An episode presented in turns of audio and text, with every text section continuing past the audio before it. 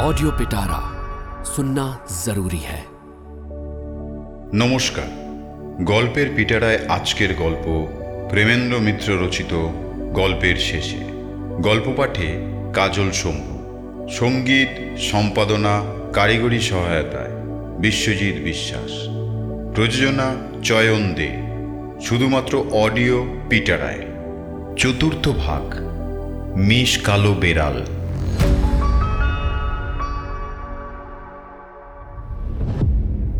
ভবেশ বাতিটা নামিয়ে হতাশার ভঙ্গিতে বললে, এটা কি ভালো হলো প্রভু? এত আশ্বাস দিয়ে শেষকালে বেড়াল রূপ ধারণ করলেন? আপনার নিজ মূর্তি কই? বেড়ালটা আরেকবার ফ্যাঁস করে উঠল উত্তরে। আমরা হেসে ফেললাম। পেছনে ঘর থেকে বসন্তের বিরক্ত গলা শোনা গেল। আবার বাতিটা নিয়ে গেলি কোথায়? অন্ধকারই থাকব নাকি? সে ঘরে ফিরে এসে ভবে শেষে বললে, তোর কি ভয় করছে নাকি? না জ্বরের লক্ষণ? বসন্ত আরও যেন বিরক্ত হয়ে বললে, ভয়টাই জানি না বাবু আমার ভালো লাগছে না। খুঁজে খুঁজে আচ্ছা থাকবার জায়গা বার করেছিস। আমরা সবাই মিলে তাকে অবশ্য ঠাট্টায় নাকাল করে তুললাম। কিন্তু তার সত্ত্বেও মনে হচ্ছিল, অস্বস্তি একা বসন্তরই হয়নি। সামনে দীর্ঘ রাত। খাবার দাবার নগেনবাবু চাকরের সঙ্গে যা পাঠিয়েছিলেন, তার সৎকার করে বসন্তকে একটা বিছানায় শুতে বলে আমরা আর একটায় তাস খেলতে বসলাম। কেন বলা যায় না, সমস্ত দিন বৃষ্টিতে ভিজে ও ফুটবল খেলে ক্লান্ত হলেও ঘুমোবার জন্যে শুতে কেউ ব্যাকুল নয়, দেখা গেল। রাত্রের সঙ্গে বৃষ্টির বেগও ক্রমশ যেন বাড়তে লাগল। সেই সঙ্গে পুরনো বাড়ির দরজা, জানলার নানা রকম আওয়াজ ক্ষণে ক্ষণে। তাস খেলাটা তার মাঝে কিছুতেই যেন জমল না। একসময় সবাই তাস ফেলে দিলাম। সুরেন বললে, এবার শুয়ে পড়লে হয়। আমরা সবাই সায় দিলাম। কিন্তু কারোর উঠবার নাম নেই। হঠাৎ ভবেশ বললে, সাধারণ লোক কেন ভয় পায়, বুঝেছ তো? কীরকম আওয়াজটা হচ্ছে শুনেছ? কে বলবে যে ও ঘরে একটা কাঠের পা ঠকঠকিয়ে কেউ হেঁটে বেড়াচ্ছে না? আওয়াজটা আমরা সবাই শুনেছিলাম। এই প্রথম নয়, এর আগেও অনেকবার। কিন্তু মুখ ফুটে কেউ কিছু বলিনি। ভবেশ আবার বললে, এসব থেকেই মানুষ ভূত তৈরি করে। ভবেশের কথা শেষ না হতেই উদয় বললে, তা না হয় হলো। কিন্তু এমন আওয়াজটাই বা কিসে? ও তো আর জানালা নাড়ার শব্দ নয়। আমরা পরস্পরের মুখ চাওয়াচাই করলাম একবার। সকলেই একটু যেন হতভম্ব। হঠাৎ সুরেন লণ্ঠনটা নিয়ে উঠে পড়ল। সঙ্গে সঙ্গে আমরাও উঠে পাশের ঘরে গিয়ে হাজির হলাম। কই, কোথাও কিছু নেই তো? ভবে শেষে উঠল। আমাদের ভয় ধরল নাকি? তার হাসিটা খুব আন্তরিক শোনালো না। উদয় হঠাৎ চাপা, উত্তেজিত কণ্ঠে বললে, কিন্তু ওটা কি? আমাদের সকলের দৃষ্টি তখন সেদিকে পড়েছে। আমি গিয়ে সেটা হাত দিয়ে তুলে ধরলাম।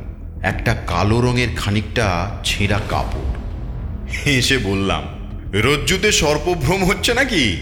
এবার ভবেশই বললে, কিন্তু বিড়ালটা কোথায় গেল? ওইখানেই দেখেছিলাম না? তাও তো ঠিক, বেড়ালটাকে তো ওইখানেই দেখা গেছিল। এই কাপড়টাকেই ভুল করে কি?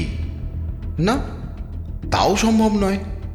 স্পষ্ট তাকে দেখেছি, রাগের ফোঁসফোসানি শুনেছি নিজের কানে। তবু হেসে বললাম, বেড়ালটা কি তোমার জন্য এতক্ষণ বসে আছে? সে কখন সরে পড়েছে? কিন্তু কোথা দিয়ে? এ ঘরের একটিমাত্র জানালা, তাও বন্ধ। ওধারের দরজায় খিল দেয়া, তো দেখতেই পাচ্ছ। বললাম, আমাদের ঘর দিয়েই পালিয়েছে হয়তো। মুখে বললেও মনের খটকা গেল না। আমাদের ঘর দিয়ে কোনো বিড়ালের পক্ষে আমাদের অজান্তে যাওয়া সম্ভব তো নয়। একেবারে দরজার সামনেই আমরা তাসের আসর পেতে বসেছিলাম। একটা ধুমসো মিসকালো বিড়াল পেরিয়ে গেলে জানতে পারব না, এমন বেহুশ আমরা ছিলাম কি?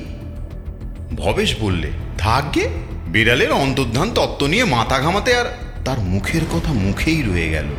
আমাদের সকলের শির দাঁড়াবে, একটা বরফ গলান জলের স্রোত নেমে গেল বিদ্যুৎ বেগে। উধারের ঘরে বসন্তর সে কি আতঙ্কের চিৎকার। উত্তেজনার মুখে আমরা সবাই তাকে অন্ধকারে একলা ফেলে এসেছি। ছুটে সবাই এ ঘরে এলাম। বসন্ত ছাইয়ের মতো মুখ করে উঠে বসেছে।